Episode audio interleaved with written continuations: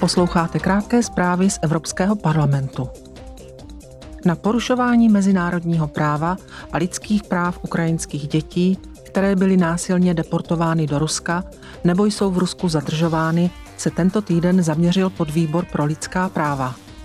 Na své jednání přizval odborníky, kteří poslance informovali o nejnovějším vývoji a poskytli jim bezprostřední informace z praxe.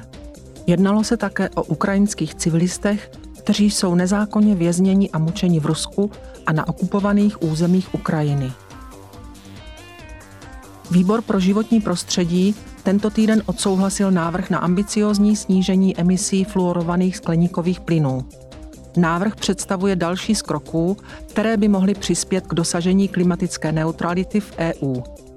Podle europoslanců by Unie měla směřovat k udržitelnějším řešením rychleji, aby se částečně fluorované uhlovodíky, označované zkratkou HFC, definitivně přestaly používat už v roce 2050.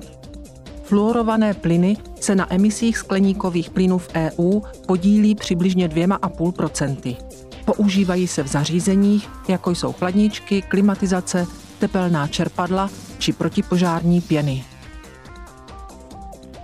Včera uspořádal Výbor pro mezinárodní obchod slyšení na téma budování odolných, udržitelných a konkurenceschopných dodavatelských řetězců pro kritické suroviny. Unie, která usiluje o strategickou autonomii, považuje dlouhodobou stabilizaci globálních dodavatelských řetězců za jednu ze svých priorit. Zemědělství a průmyslová výroba na celém světě a zejména v EU jsou na těchto globálních řetězcích v posledních desetiletích závislé.